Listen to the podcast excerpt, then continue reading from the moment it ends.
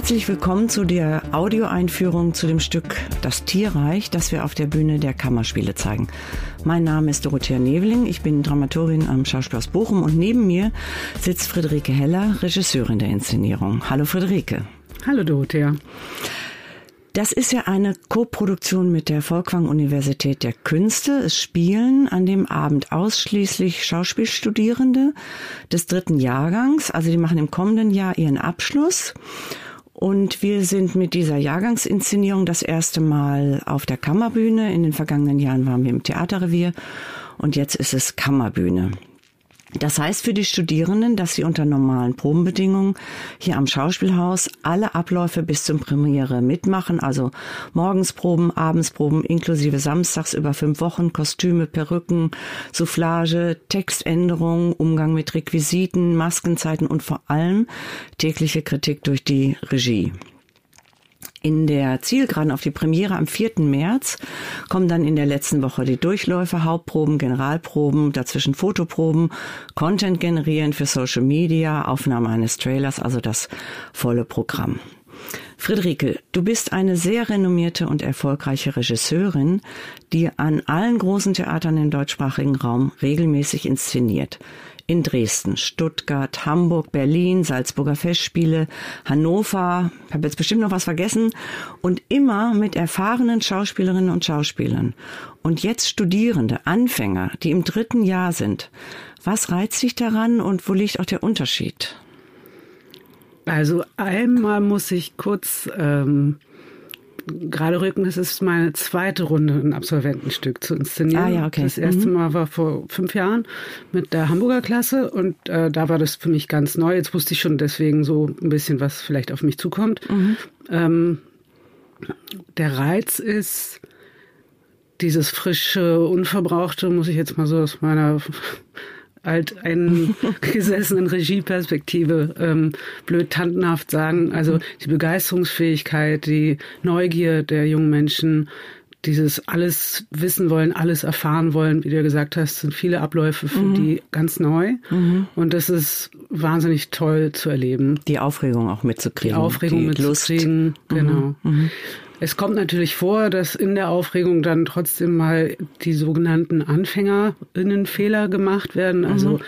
Jetzt klassischste Beispiel ist nicht laufen und sprechen gleichzeitig, mhm. aber in der Aufregung passiert das eben, dass das wegrutscht. Mhm. Und da dann so ein bisschen pädagogischen Blick auch drauf zu mhm. haben, ist mir jetzt auch, weil ich ja ähm, nicht mehr nur äh, solo selbstständige Regie-Fachkraft bin, sondern eben seit Anfang Jahr 22 auch äh, an der Hochschule für Schauspielkunst Ernst Busch Berlin als Professorin arbeite, ist mir das über die letzten Jahre immer näher gekommen, eben da so zu gucken, was macht eigentlich die nächste Generation? Mhm. Also wie gehen die an den Beruf ran? Wo kann man Demokratisierungsprozesse, die dringend notwendig sind, ja in allen gesellschaftlichen Bereichen auch mhm. ins Theater tragen, was ja immer noch so eine leichte feudal ähm, Prägung ja, hat durch die Strukturen sind, die steilen Hierarchien, die es äh, gibt mhm. im Betrieb, die auch zum Teil sein müssten. Das ist ja ähm, nicht so ganz leicht wegzuwählen, aber mhm. zu gucken, wie sich dieser ganze Betrieb so entwickeln kann, das finde ich wahnsinnig spannend. Na und was die äh, jungen äh, Menschen für Themen mitbringen, ne? Genau. Was sie gerade bewegt. Also das ist uns ja auch immer wieder in den Proben begegnet.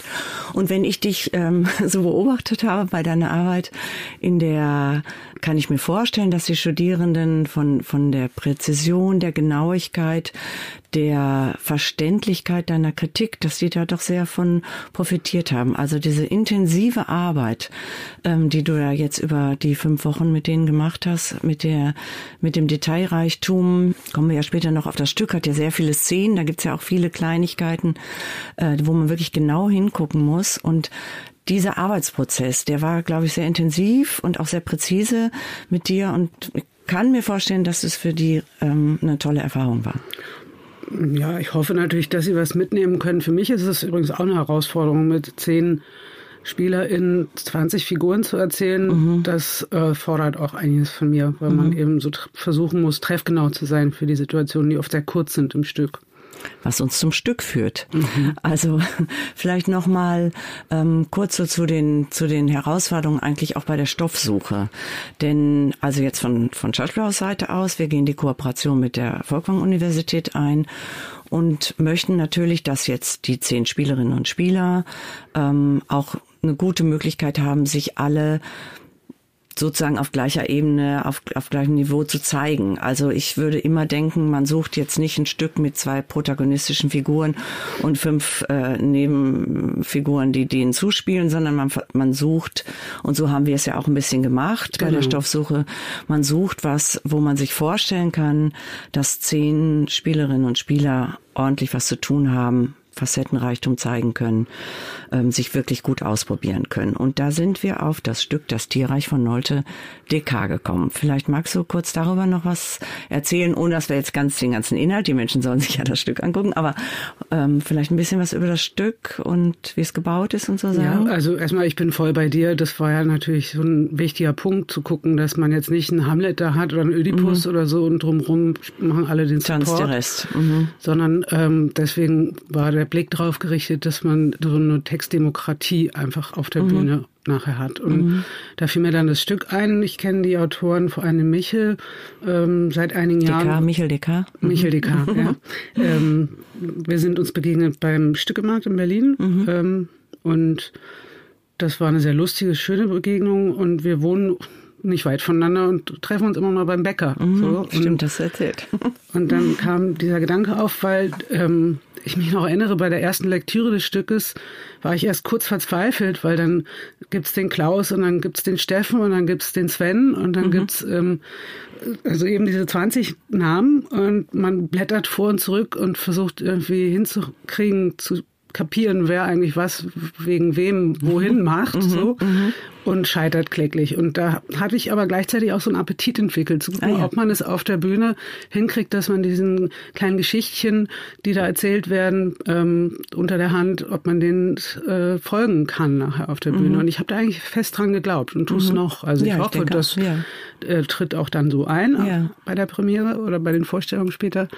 Ähm, und dass man in diesem ähm, dass man so eine Erzählstrategie hat, dass über so eine Art Wimmelbild, also dass mhm. da viele junge Menschen so ihren eigenen kleinen und größeren Interessen und Sehnsüchten so nachgehen ähm, oder auch gegeneinander manchmal antreten, dass man darüber sozusagen drüber oder drunter, weiß nicht, wie man das jetzt besser beschreibt, ein anderes Thema noch einflechten kann. Und das das war der große Reiz an dem Stoff mhm. für mich. Neben der Textdemokratie, die das ermöglicht, dass sich alle gleichermaßen zeigen können. Mhm. Also dass ähm, sozusagen der Rahmen ist, es sind Sommerferien, sechs Wochen, 20 daheimgebliebene Schülerinnen und Schüler halten sich in diesem Bad Meersdorf, diesem Ort mit Badesee und gerade geschlossener Sprudelwasserfabrik auf und verbringen eben diese Ferien mit manche, manche wollen ja Paar werden. Wir haben ja ein paar Liebesgeschichten angedeutete.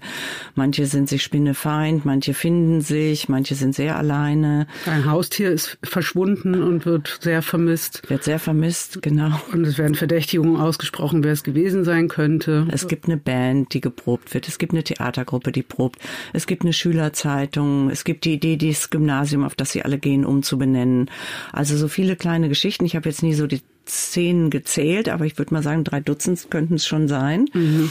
Und es gibt ja auch noch ähm, dazu so eine, also das Stück ist ja in zwei Textebenen eigentlich gebaut. Es gibt immer so dialogische Sachen, also wirklich eine Erzähl, äh, eine, eine, eine Spielebene und es gibt eine Erzählebene und das hat uns natürlich auch noch mal ein bisschen Luft gegeben in der Verteilung. Also, dass wir wir haben ja lange an der Verteilung das gearbeitet. Lustig, Luft gegeben. Also, wenn ich mich an diese Monster Excel Tabelle erinnere, die ja. wir da gewälzt haben, damit das irgendwie hinhaut, weil man muss ja bei diesen Doppelrollen immer die Umzugszeiten mit berechnen. Genau, also das nochmal jetzt zurück. Wir haben 20 Figuren, 10 Spielerinnen und Spieler. Wir haben uns einmal mit allen getroffen, haben es einfach wahllos verteilt und gelesen, haben dann, du hast dann, das fand ich auch toll, die Wünsche von allen eingeholt, wer so Lust auf welche Figur hat. Mhm. Und wir haben äh, zu dem Zeitpunkt bei dem Gespräch nach der Leseprobe rausgefunden, dass eigentlich viele Lust haben, auch nicht nur,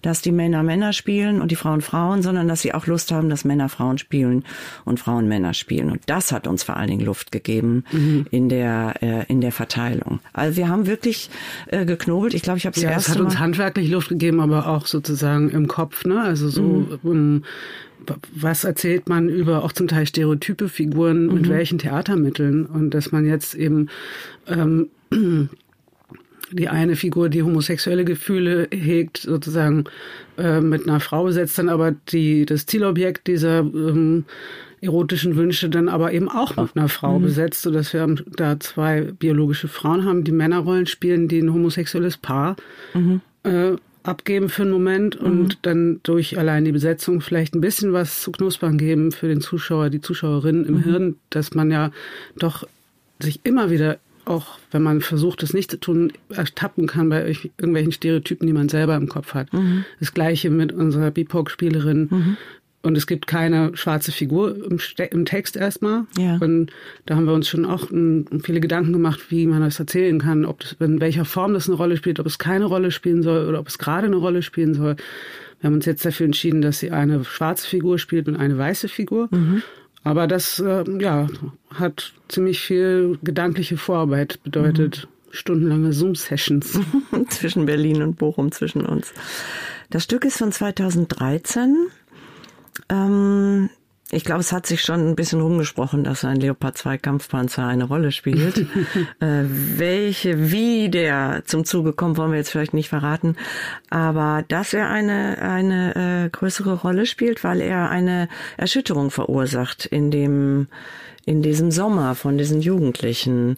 Ähm, worauf ich aber kurz hinaus wollte, ist, dass als sie es 2013 Nolte DK, äh, DK geschrieben haben, es sich eher so auf die Idee oder auf diese ähm, Diskussionen um Waffenlieferungen an Saudi-Arabien, ähm, dass der Anlass war, den Leopard 2 in das Stück zu holen. Und er war ja wohl ein offensichtlicher Verkaufsschlager, der genau. Leopard 2 Kampfpanzer. Und genau. darauf zielten die Autoren, meine ich, ab. Genau. Und äh, wir haben natürlich die äh, Stoffsuche schon, ähm, der äh, Angriff auf die Ukraine hatte schon stattgefunden, als wir angefangen haben, über den Stoff nachzudenken. Aber diese, äh, diese eigentlich unglaubliche Aktualität, die der Leopard 2 dann im Laufe auch unserer Beschäftigung mit dem Stück gewonnen hat, war ja schon irre. Also so, das hat natürlich dem Stück nochmal einen anderen andere Aktualität gegeben. Ja, ja, es bekommt einen Drift, der so gar nicht von den Autoren voraussehbar mhm. hätte sein können, mhm. mhm. diese neun Jahre, die das her mhm. ist. Genau. Ähm, es ist ja auch so, dass die beiden Autoren so einen sehr ähm, lapidaren oder nihilistischen Humor haben. Mhm. Und das ist so die Frage ist, wie also diese neue Aufladung, die die Diskussion um Waffenlieferungen jetzt aufgrund der Kriegssituation in der Ukraine ähm, bekommen hat, ob also wie das sozusagen zu dem Tonfall des Stückes also sich reinpassen kann. Mhm. Das meinte ich vorhin ein bisschen, als ich angedeutet habe, neben den kleinen, fast mitunter anekdotischen Geschichten der Jugendlichen ähm, ist dieses diese Frage, wie verantwortungsbewusst oder wie ignorant eben. Andererseits geht man eigentlich im Alltag mit diesen großen Fragen, die die, mhm. die Gesellschaft bewegen, um. Da kann man an dem Stück, finde ich, was abbilden. Mhm. Weil der Kampfpanzer crasht da rein und was machen die Jugendlichen dann mhm. damit? Wie gehen sie damit um? Mhm. Was folgt daraus für ihr Leben? Mhm. Und in, oder nicht? Es ist natürlich so, dass es ein Stück so und so ist, aber ich habe mich jetzt in den Proben auch schon manchmal gefragt, weil man das dann so zur Kenntlichkeit entstellt mitunter, wie die Leute das vielleicht irgendwie nicht schaffen, sowas verantwortungsbewusst zu behandeln. Aber das muss man sich ja selber auch fragen. Also mhm, wenn man eben mit Ende 40 ist und nicht 17, ist man ja trotzdem nicht in der Lage, das irgendwie äh, verantwortungsvoll oder hat oft das Gefühl, man ist nicht in der Lage, damit verantwortungsvoll umzugehen. Oder man weiß überhaupt nicht, wie man, also so, man fragt sich Also diese Überforderung, die ist uns ja, ja mhm. auch zu eigen. Und Na bei klar. den Jugendlichen mit ihren Hormonstürmen und Affekthandlungen ist es natürlich nochmal vielleicht eins deutlicher als mhm. bei den etwas sich bedeckt haltenderen älteren Semestern. Mhm. Aber genau, also das war, das ist so eine Frage, die uns ja auch noch beschäftigt. Wie schmeckt man das ab? Mhm, also wie wichtig ist sozusagen die politisch-philosophisch-moralische Fragestellung, die dem irgendwo subkutan zugrunde liegt? Und wie, wie wichtig ist aber auch die leichte Tonalität, der Humor, das Lapidare, das also wirklich pointiert witzige Erzählen von Michel und mhm. Jakob, also Descartes und Nolte. Mhm. Nolte Descartes. Ich würde auf eine Sache kommen, denn du hast gerne kommen, du hast einen Musiker mitgebracht, Peter Thiessen, der auch auf der Bühne steht und der Musik geschrieben hat und den Sound und Geräusche. Und vielleicht kannst du uns über Peter auch nochmal was sagen und über seine Rolle bei uns in der Inszenierung. Ja, Peter ist ein langjähriger Weggefährte von mir. Ich, ähm, wir haben schon seit über über zehn Jahren, nee, knapp zehn Jahren Stücke zusammen gemacht. Das kam daher, dass ich äh, so Hardcore-Fan der ersten Stunde von seiner Band kannte war, also mhm. Hamburger Schule, 90er Jahre. Und ähm, dann habe ich irgendwann den Mut gefasst, ihn zu kontaktieren und zu fragen, ob er Interesse hätte, Musik für mich zu machen. Damals in Wien war das. Und ähm, die Band auch. Und dann haben sie so rumüberlegt, ich musste so ein bisschen vorsprechen. Mhm. Ähm, und dann ähm, haben sie Lust gehabt und das war eine sehr, sehr schöne Erfahrung, die wir unbedingt ähm, wiederholen wollten und mhm. noch und noch und noch. Und so ist eine eben langjährige Freundschaft und, und Arbeitspartnerschaft entstanden.